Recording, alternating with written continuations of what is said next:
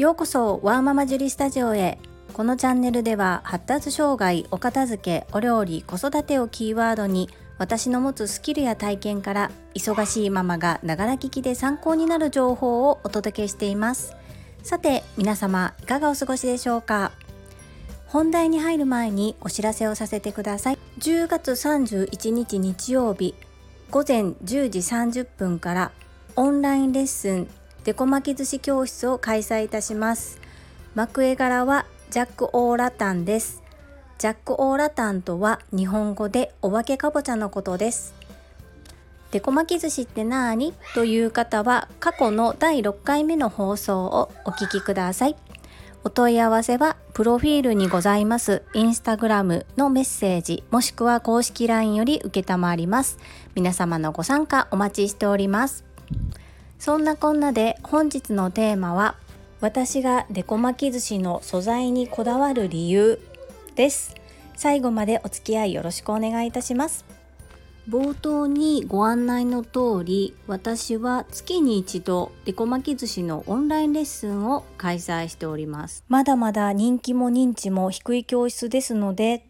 ご利用いただける人数も少ないんですが本当にありがたいこと嬉しいことなんですけれども一度ご利用いただいてリピートされる生徒様が多い。これはすごく私にとって嬉しいことで誇りに思っています。これからも大切に大切にしていきたいと思っています。私の場合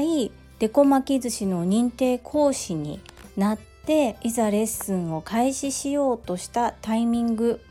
あたりでコロナウイルスがやってきたためリアル対面レッスンっていうのはあまり実施することができなかったんですね。ですが逆にコロナウイルスのおかげさまで私は月に一度オンラインレッスンを開催することができています。これがリアル対面レッスンだとまだあの下の子が小学校2年生で手もかかるので誰かに預けてレッスンをしないといけない状態です。オンラインレッスンだとそこの部分1時間程度だと次男も自分が好きなことをして待つことができたり事前にお申し込みいただいた生徒様には次男のこともお話ししておりますのでそこの理解をいただいていることがとても私も安心感になりますし皆様も温かい目で見守ってくださるのでたまにねちょっと乱入してきたりとかするんですけれども あの可愛いって言ってくれる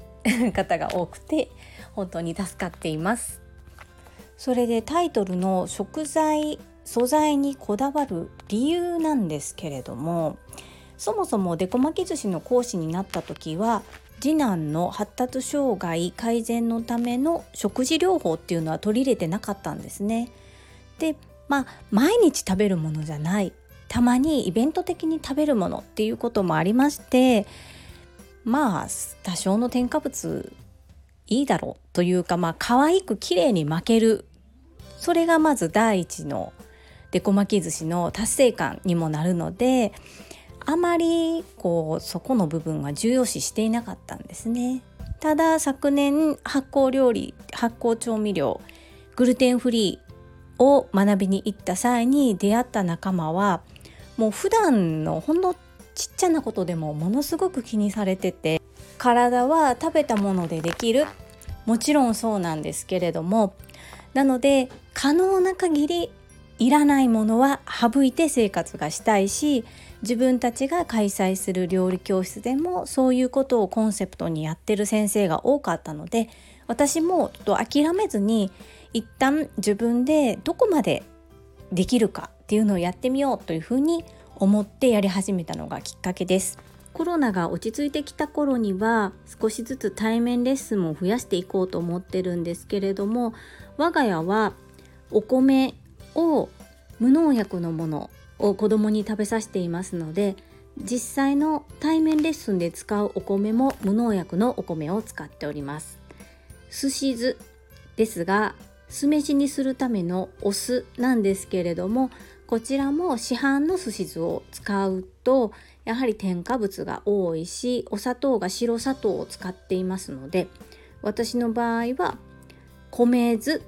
それから天才糖そしてミネラルが豊富に含まれた塩この3つだけを使いすし酢を作りそのすし酢を無農薬のお米に絡めて酢飯を作っております。お塩についてもまた詳しく述べていきたいと思うんですが食塩と書かれている塩はできるだけ購入しないことをお勧めいたします。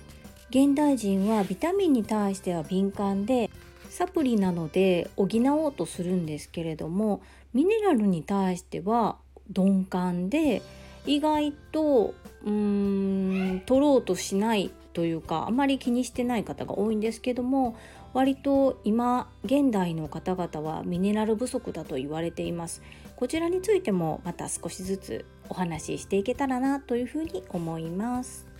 あと寿司酢以外にも使う材料に気を使っていまして気を使うというかビーガン対応要するに動物性をなしでやりたいっていうオーダーを意外と私いただくんですね。まあ、そういうビーガンのお料理教室をやっている先生と知り合いということもあるんですが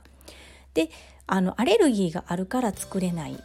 食べれるものを制限されているから作れないっていう状況を作りたくないのでできるだけご要望に応じて開発もしておりますのでぜひぜひあのこの食材が食べれないんだけどこの絵柄を巻いてみたいんですみたいなお問い合わせもお待ちしておりますのでお気軽に、まあ、すぐには対応できるかどうかはちょっとわからないですけれども可能な限り現実化していきたいと思いますので何かそういうのもありましたらお問い合わせいただけると嬉しいです。はい、いかがだったでしょうか？本日の放送はここまでといたします。最後までお聴きくださりありがとうございました。ママの笑顔サポーター、ジュリでした。